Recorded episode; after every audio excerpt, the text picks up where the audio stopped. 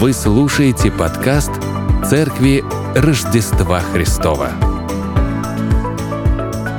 Не думаешь о том, что нашелся какой-то один единственный человек, назовем его человек.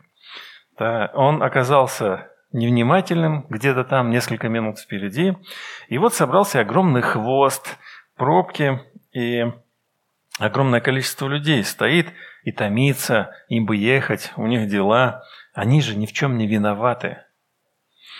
24 июня этого года по причине непомерных амбиций одного человека десятки тысяч человек простояли в пробках на трассе М4. Лето, жара, бензин заканчивается. И мне по-особенному это переживается. Почему? Потому что мы несколько лет назад, как раз-таки в эти дни, возвращались домой э, из южного э, посещения Крыма и других там районов. И вот представилось мне, что мы стоим с семьей нашей и сдвинуться никуда не можем. И все по причине одного единственного человека.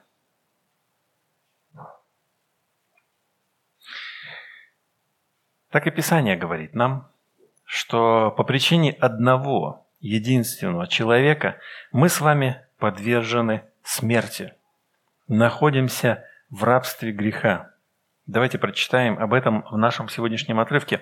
Но перед этим вспомним то, о чем мы говорили неделю назад в проповеди здесь, что слышали. Предыдущий отрывок нам говорил, что мы имеем обширное имение, то есть мы имеем мир с Богом. То есть мы обрели мир с Богом, и также мы имеем доступ к благодати и стоим в ней. И примирившись с Богом, мы спасемся, находясь в Его теле. И завершается этот отрывок а, следующими словами. «И недовольно сего», то есть мы там хвалимся а, страданиями, хвалимся надеждой славы Божьей. И тут еще он пишет, что недовольно сего, но хвалимся Богом через Господа нашего Иисуса Христа, Хвалимся, то есть Богом, через Господа нашего Иисуса Христа, посредством которого мы получили ныне примирение. И теперь наш отрывок. Посему, то есть по всему тому, что мы сейчас с вами выслушали, как одним человеком грех вошел в мир, и грехом смерть, так и смерть перешла во всех человеков, потому что в нем все согрешили. Ибо и до закона грех был в мире, но грех не вменяется, когда нет закона. Однако ж смерть царствовала от Адама до Моисея и над несогрешившими, подобно преступлению Адама, который есть образ будущего. Но дар благодати не как преступление. Ибо если преступлением одного подверглись смерти многие, то тем более благодать Божия и дар по благодати одного человека Иисуса Христа – преизбыточествует для многих. И дар не как суд за одного согрешившего, ибо суд за одно преступление к осуждению, а дар благодати к оправданию от многих преступлений. Ибо если преступлением одного смерть царствовала посредством одного, то тем более приемлющие обилие благодати и дар праведности будут царствовать в жизни посредством единого Иисуса Христа. Посему, как преступлением одного всем человекам осуждения, так правдою одного всем человекам оправдания к жизни. Ибо как непослушанием одного человека сделались многие грешными, так и послушанием одного сделаются праведными многие. Закон же пришел после, и таким образом умножилось преступление, а когда умножился грех – стала преизобиловать благодать, дабы как грех царствовал к смерти, так и бы благодать воцарилась через праведность к жизни вечной Иисусом Христом, Господом нашим.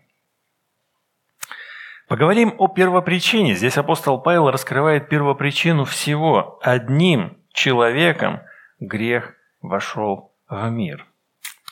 То есть было время, когда греха в мире не было о том, как он вошел, давайте мы прочитаем а, в книге «Бытие» 33 глава, вспомним. Ну, кто не знает, тот впервые это услышит. Третья глава с первого стиха. «Змей был хитрее всех зверей полевых, которых создал Господь Бог. И сказал змей же жене, «Подлинно ли, — сказал Бог, — не ешьте ни от какого дерева в раю?» И сказала жена змею, «Плоды из деревьев мы можем есть, только плодов дерева, которое среди рая, сказал Бог, не ешьте их и не прикасайтесь к ним, чтобы вам не умереть». И сказал змей жене, «Нет, не умрете, но знает Бог, что в день, в который вы вкусите их, откроются глаза ваши, и вы будете как боги, знающие добро и зло. И увидела жена, что дерево хорошо для пищи, и что оно приятно для глаз, и вожделенно, потому что дает знания. И взяла плодов его и ела, и дала также мужу своему, и он ел. И открылись глаза у, них обоих, и узнали они, что ноги, и сшили смоковные листья и сделали себе опоясание. И услышали голос Господа Бога, ходящего в раю во время прохлады дня, и скрылся Адам и жена его от лица Господа Бога между деревьями рая. Змей солгал относительно смерти. Да он вообще солгал. Но относительно смерти он очень сильно солгал, говоря, что нет, не умрете. Но не через, э, через непослушание Адама и Евы смерть таки вошла в мир. И об этом мы здесь читаем. И грехом смерть вошла в мир. До этого момента человек не был смертным. Здесь апостол Павел говорит, что через грех смерть распространилась во всех человеков. Мы читаем, так и смерть перешла во всех человеков. И для описания того, как смерть перешла во всех нас, апостол использует глагол, который использовался для обозначения «пронзить насквозь».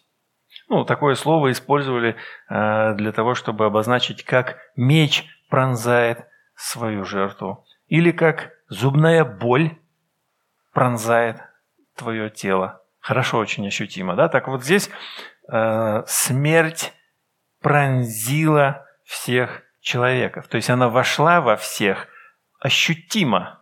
И вот именно такое слово хорошее здесь использует апостол Павел. Так и смерть перешла во всех человеков. И это действие смерти для всех стало возможно, потому что все согрешили.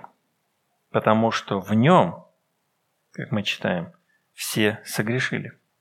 Синодальный текст, который мы с вами видим перед глазами, предлагает нам перевод в традиции Августина, который, как считается, имел на руках некорректный латинский перевод послания и, опираясь на него, выстроил теорию, что все согрешили в нем – в Адаме. Поэтому и написано, потому что в нем все согрешили, мы читаем. Да? Исследователи же считают, что э, грамматически этот отрывок должен переводиться союзом без указания на кого-либо. Ну, то есть просто потому, что все согрешили. И согласно этому мнению, все э, современные переводы следуют. Давайте посмотрим. С, современный русский перевод – Э, от РБО. Говорит прям потому, что все согрешили. Или перевод Заокского, ну, Института перевода Библии, где Кулаковы редакторы «потому что», ну, поскольку все согрешили. Ну, и до этого еще епископ Кассиан также переводил «потому что все согрешили». И проблему этого отрывка, такой вот перевод, какой мы имеем с вами перед глазами – не решает. Апостол Павел, используя совершенный вид глагола, совершенный – это когда уже совершилось, да, изъявительный аорис, говорит о том, что все согрешили. Этот факт касается каждого человека. Он не пишет здесь, что мы грешим, ну, то есть несовершенный вид настоящего времени, как мы грешим с вами. Нет, он пишет, что мы согрешили уже Здесь написано, что смерть перешла во всех человеков, потому что мы все уже согрешили. Для обозначения действия «грешить» авторы Нового Завета, как и в случае, э, как в нашем случае Павел, использовали слово специальное «хамартана», буквально означающее, э, она буквально означала «промахнуться» или, наверное, лучше «промазать». Знаете, вот «промазал» мазила, то есть целился в цель, но промазал. И вот это слово Хамартана использовалось как раз-таки для этого случая. Ну а вот в переносном смысле э, уже стало обозначаться как неправильный поступок, э, как ты знаешь, когда нужно поступать, но ты поступил неправильно, вот это и есть уже промазал. И в принципе, по сути, так оно и есть. Несколько стихов выше апостол пишет, что мы хвалимся надеждою славы Божией. И здесь, когда он говорит о славе Божией, мы с вами неделю назад вспоминали предыдущий отрывок 3 глава 23 стих, где также написано, что «потому что все согрешили и лишены славы Божией». И там, и здесь используются абсолютно одни и те же слова, абсолютно в том же виде, в совершенном. Все, абсолютно все согрешили уже согрешили. То есть причина, почему человек лишен присутствия Бога, лишен славы Божьей, это грех.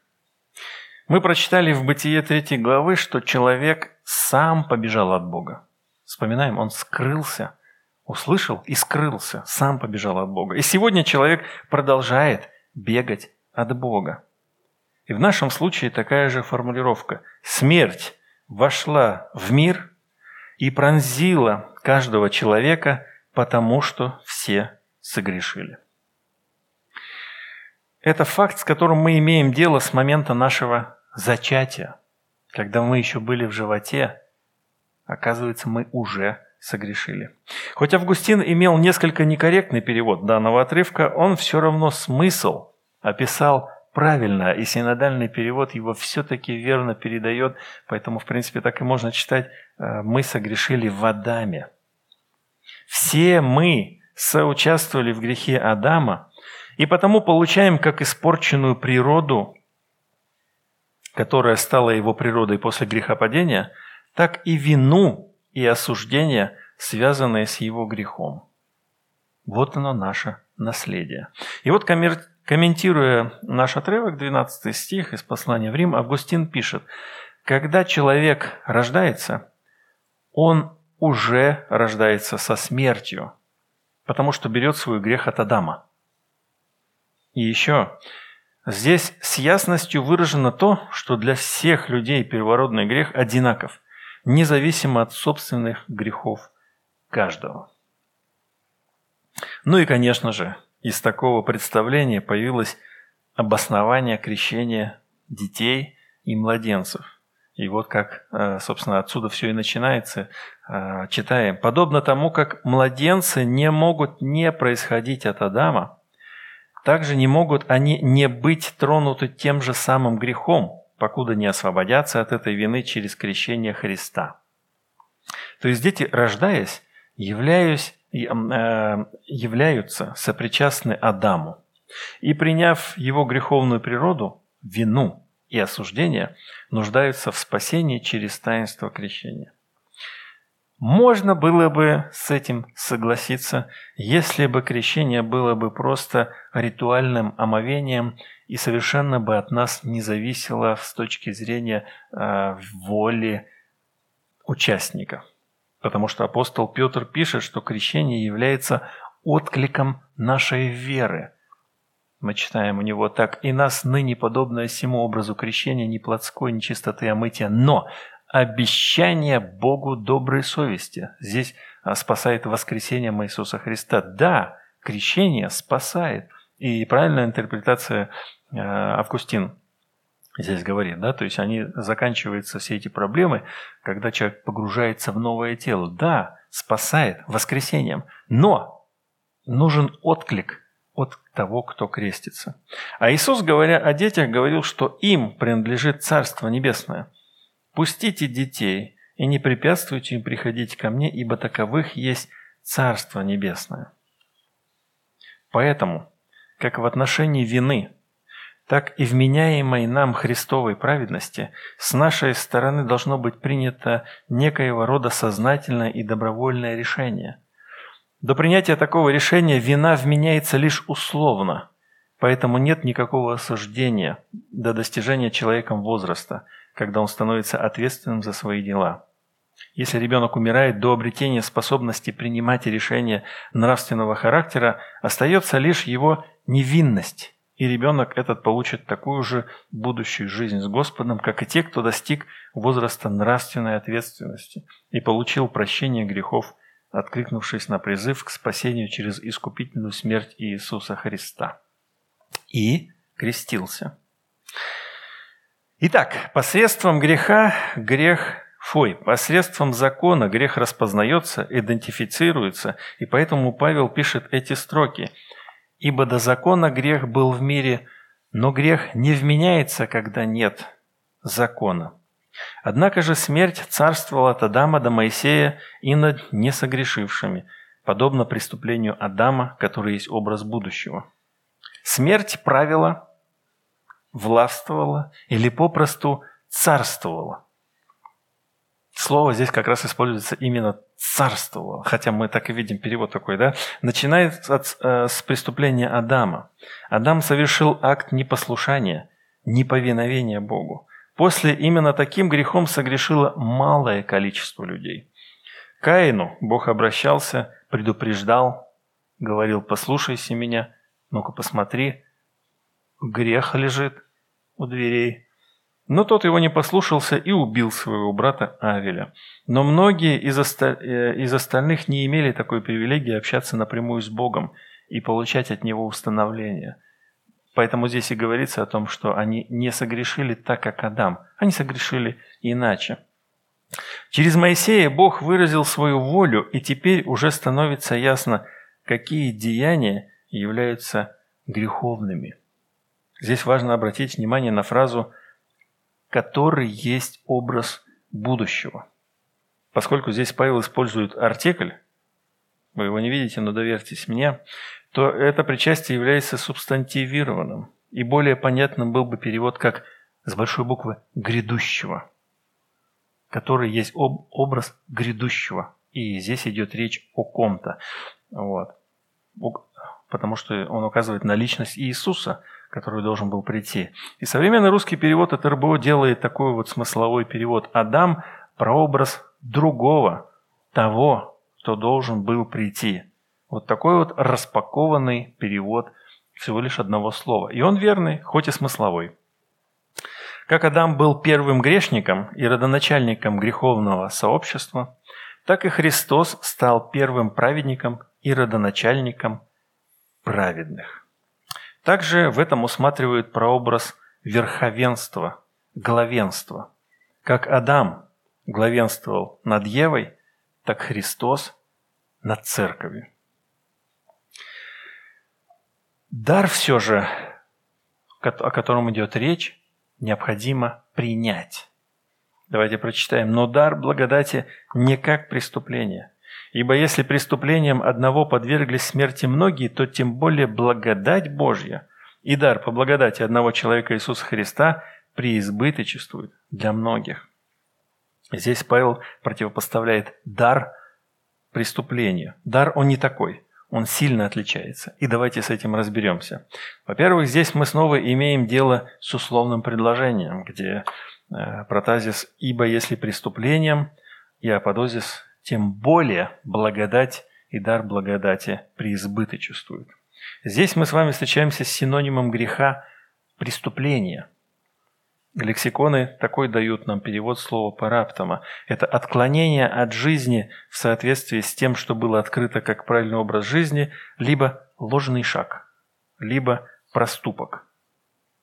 То есть мы с вами уже со вторым значением греха здесь познакомились. И далее возникает вопрос следующего характера. Это второе. Ранее мы с вами читаем, что все согрешили. Но здесь Павел уже пишет о многих. То есть согрешили все, а благодать Божья и дар касаются многих. От чего же так?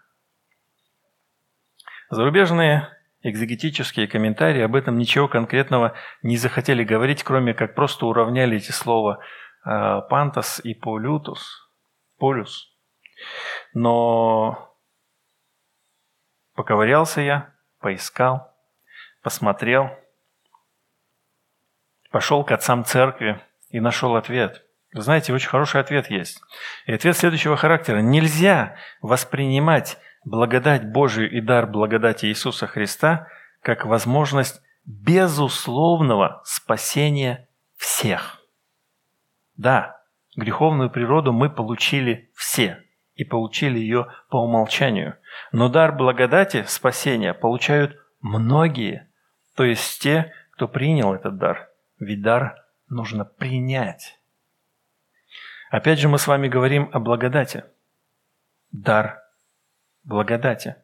Давайте повторим определение благодати. И прошлый раз мы его читали, еще раз прочитаем из Большого библейского словаря. Благодать – это дар от Бога, который проявляется в Его деяниях, несущих спасение людям. Деяния Бога выражают милосердие, любовь и доброту. И поэтому в современных переводах сейчас везде благодать заменяется добротой, это только частичка, а они заменяют ее смелой добротой, и вот эта концепция благодати, она просто размывается и теряется. Благодать Бога и дар благодати через Иисуса Христа имеются в избытке, мы здесь читаем, она не преизбытчествует, то есть это называется иметься, когда у тебя много и вываливается из рук. И поэтому нельзя сказать, что тебе не хватило или не досталось. Говоря о благодати, никто не сможет сказать, что тебе мне не хватило. Мы вчера проходили мимо, э, видим, что э, очередь, вы не поверите, очередь метров 50 за мороженым. Я такой думаю, ну, наверное, мороженое какое-то, ну, особенное какое-то, наверное, потому что, знаете, там, ну, то есть, как бы, там стоят эти ларечки, и никто не покупает, а здесь прям все стоят. И какой же я наивный был, когда мы возвращались обратно, Барин говорит, я постою в очереди, ведь, наверное, оно особенным. А оказалось, оно бесплатным. Вот, его просто раздавали всем. И все люди брали его, и вот в очереди выстраивались, понимаете? И никто не сказал, что ему не хватило на тот момент. Они стояли, брали, но пока мы там стояли, все люди. Так вот, благодати еще больше. И она раздается, только нужно встать и взять. Как там встать в очередь и взять это мороженое, так здесь просто нужно принять эту благодать. И, и она избыточествует, ее настолько много – что никто не сможет сказать, что мне не хватило. А, мне не хватило. И вы знаете, к слову, этот стих ложится в основание так называемого менталитета изобилия христиан. Нам, христианам, нет необходимости думать, что нам чего-то не хватит. Мы с вами доверяем Богу и воспринимаем реальность так, не так, как другие. То есть, э, если кто-то купил квартиру, то мы не думаем, что эта квартира должна была принадлежать нам. И ты такой, а, мне не хватило. Или кто-то стоит в очереди, покупает машину, а, мне этой машины не хватит. То есть, и кому-то выплатили, выплатили бонус, и ты такой, а, это был, должен был быть мой бонус. Мы понимаем, что благодати у Бога настолько много, она настолько избыточествует, что для каждого своя – для каждого есть своя благодать. То есть у каждого своя, свое место, где он будет жить, у каждого будет свое место, где он будет спать, место, на чем он будет ездить.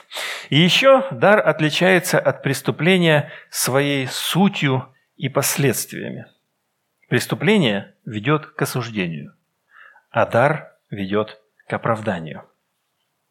Мы читаем, «И дар не как суд за одного согрешившего, ибо суд за одно преступление к осуждению, а дар благодати к оправданию от многих преступлений».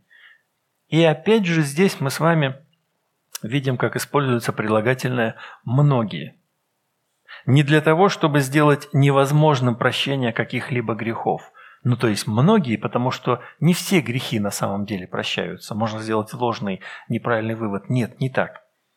В контексте это значит, что за те преступления, за какие ты пожелаешь получить прощение, то есть дар благодати, по, по дару благодати, те многие, за которые ты попросишь, будут прощены.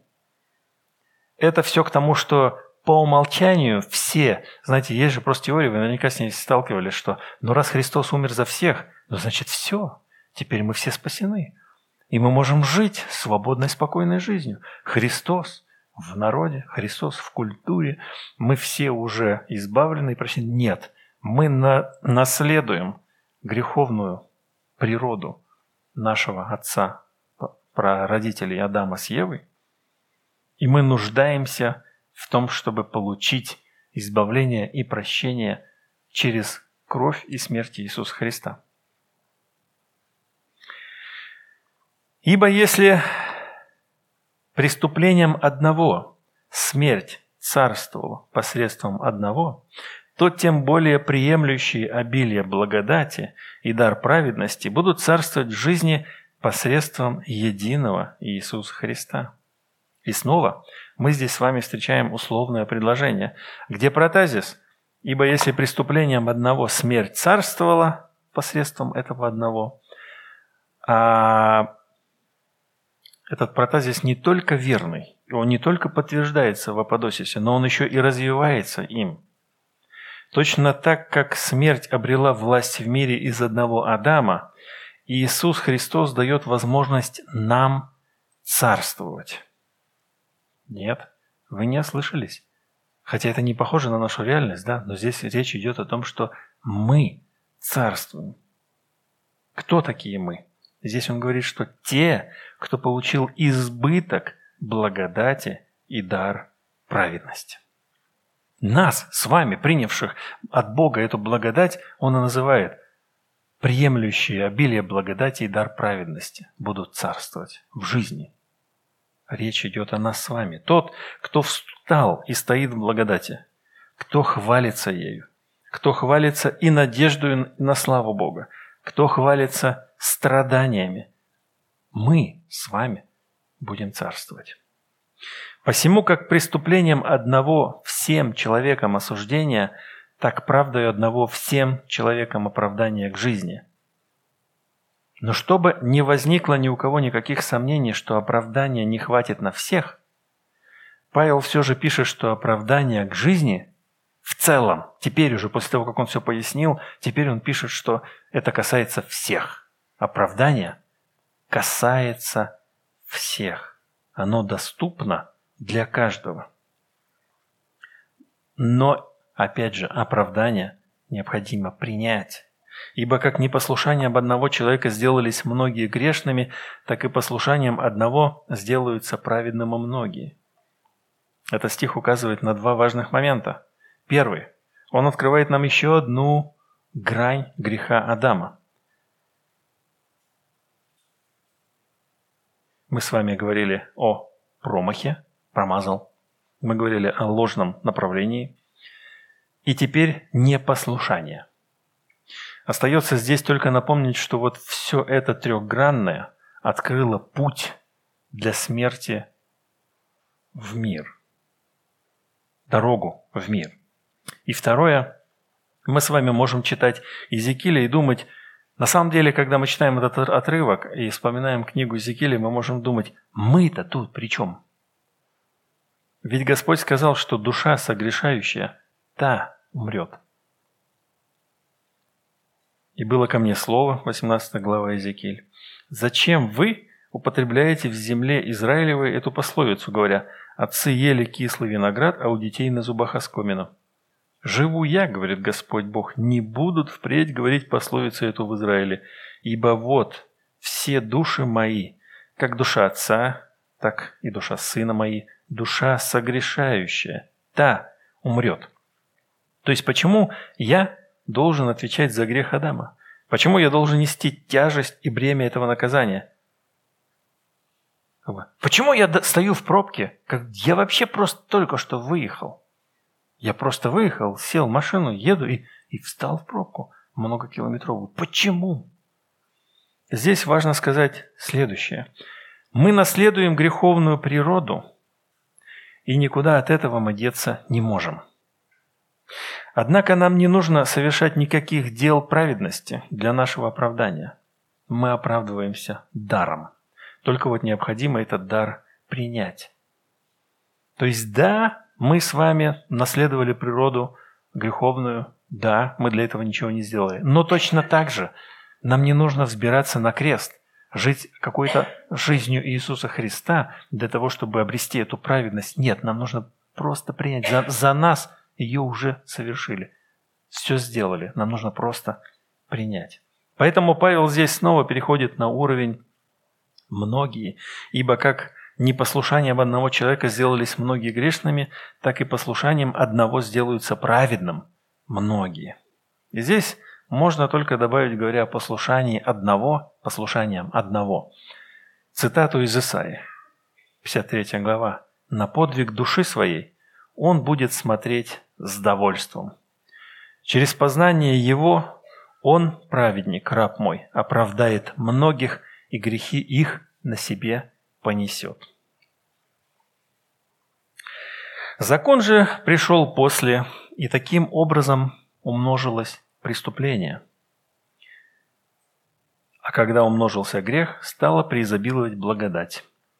Дабы как грех царствовал к смерти, так и благодать воцарилась через праведность к жизни вечной Иисусом Христом, Господом нашим. Павел описывает нам несколько периодов истории в этом отрывке. Давайте на них посмотрим. Первый период – это безгрешная жизнь Адама и Евы в раю. Мы о ней читаем. То есть они сначала жили, не, убирали, не умирали, все у них было хорошо. Период второй – смерть царствует от Адама до Моисея. Она царствует. И люди не имеют понимания вообще, что такое грех, просто живут, и это отдельный вопрос, их оправдание, есть этому все объяснение, но сейчас мы не будем об этом говорить. И период третий – смерть царствует и во время этого уже царствования за преступлением следует осуждение, то есть от периода закона Моисеева. И вот наступает четвертый период. Благодать приходит и воцаряется. Смерть по-прежнему царствует. Закон показал, что без благодати не обойтись, праведности делами не достичь. И об этом пишет еще Давид, мы с вами об этом, помните, читали. «Блаженны, чьи беззакония прощены и чьи грехи покрыты. Блажен человек, которому Господь не вменит греха». То есть вот оно счастье настоящее, и оно вообще не зависит от человека. И здесь мы снова возвращаемся к ранее оговоренному эсхатологическому концепту «уже, но еще нет». То есть получается так, что мы сейчас живем в присутствии двух реальностей – в одной реальности смерть царствует. От Адама она царствовала и продолжает царствовать, до сих пор царствует. А в другой царствует благодать. И вот, принимая дар благодати и праведности Иисусом Христом, нас еще касается эта временная реальность, где присутствует смерть. Да, мы в ней находимся. Да, мы еще подчинены этой реальности. Но благодать воцарилась, чтобы через праведность Иисуса Христа мы имели жизнь вечную, и смерть вторая над нами не властна. Первая смерть – это когда мы с вами закончим дни земного путешествия, и вот это прекращение этой жизни называется смертью, первой смертью. А вторая смерть – это в день суда, когда все предстанут пред Господом на день суда, и кто-то пойдет э, наслаждаться вечной жизнью, а не раскаявшиеся грешники пойдут в озеро огненное. Это смерть вторая. Итак, с чем мы с вами пойдем сегодня домой? Давайте подытожим. Во-первых, к сожалению, праотец наш Адам оставил нам в наследие смерть и грех. Знаете, и смех, и грех, и смерть, и грех. Мы уже рождаемся и до определенного возраста храним невинность. И после, когда мы уже осознаем последствия содеянного, мы переходим в статус осознанных грешников, которые будут обязательно осуждены. То есть есть промежуток времени в жизни человека, когда он еще не отличает как говорится, правой руки от левой, да, то есть он что право, что неправо, он пока еще не знает. И Иисус говорит, таковых Царство Небесное. То есть для них вход открыт. Поэтому беспокоиться о чем-то тут нет никакой надобности. Грех в своем описании имеет такие грани, как промах, ложное направление и непослушание. Когда вы знаете, как надо поступать, теперь, да, в частности, да, вот, вот вам три определения. Когда вы знаете теперь, как вам нужно поступать, проследите, чтобы вы шли в верном направлении, чтобы не промахнулись, шли в верном направлении и были послушны, проявляя послушание, не промахиваясь. Дар благодати. Здесь важно запомнить следующее, что как мы ничего не сделали, чтобы наследовать греховную природу Адама, так мы никак не можем заслужить оправдание. Мы об этом уже говорили, но сегодня я хочу повторить еще раз. Мы не можем заслужить оправдание. Мы об этом говорили очень подробно, а я просто хочу еще раз повторить. Не можем ничего сделать. Поэтому все попытки человеческих каких-то решений и действий больше молиться. Осознанно, понимаете, все, я теперь буду больше молиться. Как будто я сейчас этим что-то достигну. Нет, так не работает. Я, я сейчас буду образ жизни монашеский на себя возьму, отрекусь полностью от всего внешнего, потому что оно мне уводит от Бога. Нет, оно так не работает. Мы находимся, к сожалению, в этой реальности, где уже спасение наше совершилось, но еще не совершилось до конца. Скажем так, когда мы уже примирились с Богом, но еще не спасены сто процентов полностью. Как и написано, да, что спасемся жизнью Его. Отсюда мы говорим, что спасаться жизнью Его это, – это жить Его жизнью, жить Его телом, жить Его церковью. Но, опять же, невозможно жить, чтобы заслужить. Понимаете, как сложно все это понять. То есть, да, ты принимаешь дар благодати, это все, что тебе нужно сделать. Но с другой стороны, ты должен жить как-то. Но ты не можешь, скажем так, как-то натужиться, подтужиться, чтобы эти вопросы все решить и спастись. Нет, это невозможно. За нас все сделал Иисус Христос. Нам остается только принять вот этот дар благодати и праведности. А приняв благодать, нам нужно встать в ней твердо и стоять в этой иной реальности, которая открывает глаза на значение креста Христова. В этом вся суть. Когда ты становишься в иную реальность и можешь хвалиться то, о чем мы говорили в прошлой проповеди, и надеждою на славу Божью, и даже страданиями ты можешь хвалиться.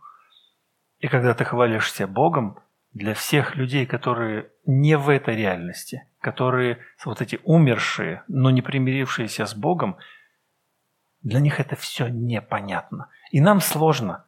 Мы, мы э, шествуем здесь на земле, вот время нашего путешествия, оно такое сложное. С одной стороны, нам нужно позаботиться о себе и о детях. Но с другой стороны, все это временное. И непонятно кому, вот э, с сарказмом э, Екклесиаст пишет о чем? О том, что вот ты трудишься, трудишься, да? Вот ты собираешь себе какие-нибудь там дела, э, богатства какие-нибудь, и государство выстраиваешь. Но ты не знаешь, кому все это достанется после тебя и как он с этим справится. Да, и поэтому те, кто создают какие-то бизнес-империи, они бедные же мучаются. Как же им деньги сохранить, во-первых? Как им э, Кому передать, чтобы все это не разрушили? Потому что дети балбесы выросли, да, потому что они же ничего не создавали, они же получили все готовое, и поэтому непонятно, кому это все достанется. А Авраам говорил, помните Богу, да, и наследует, э, даже сына у меня нет, чтобы наследовал, да, то есть если только домоуправитель. И вот у кого-то есть домоуправитель, а как он справится? Или дети, а как они справятся? Понимаете, то есть с одной стороны, Хотелось бы жить жизнью, как будто тебе здесь ничего не надо. Жизнью отшельника, чтобы только молиться и, и все. Вот с Господом общаться и все. Но с другой стороны, ты же еще в этом мире. Тебе нужно на работу ходить, вопросы все решать, детей воспитывать. Как-то этих детей решать вопрос, помещать ли их в эту культуру, как таковую, где живут их сверстники, либо их на домашнее обучение посадить, что из них вырастет так, что из них вырастет так. Делать им прививки или не делать им прививки. И вообще, в конце концов, рожать детей или не рожать. Я за то, чтобы не рожать. Так вот, когда мы принимаем благодать, нам нужно встать в ней и твердо стоять в этой иной реальности. И вы, когда вот вспоминаете все время, вот самое главное, с чем вы, вы ушли сегодня, это с осознанием того, что да, мы здесь, но мы в другой реальности. Мы в реальности Бога, где есть избыток и изобилие, и мы царствуем, и мы входим в Царство Небесное, и нас вторая смерть не касается. И мы живем в церкви, живем Его телом, живем жизнью Иисуса Христа. И вот когда мы увидим значение креста Христова, то есть когда по-настоящему крест Христов для тебя действительно станет ясен и понятен, вот, наверное, тогда можно сказать, что свершилось. А до сего момента крест Христов мы не до конца понимаем. Это наш путь, это наше познание, это наше время. Давайте мы сейчас поднимемся, помолимся об том, чтобы Дух Святой помог нам все это осознать, новую, иную реальность, в которой мы находимся, прочувствовать ее, каждый день чувствовать, жить в ней, пребывать в ней. И споем еще одну песню нашего исповедания. Склоним головы.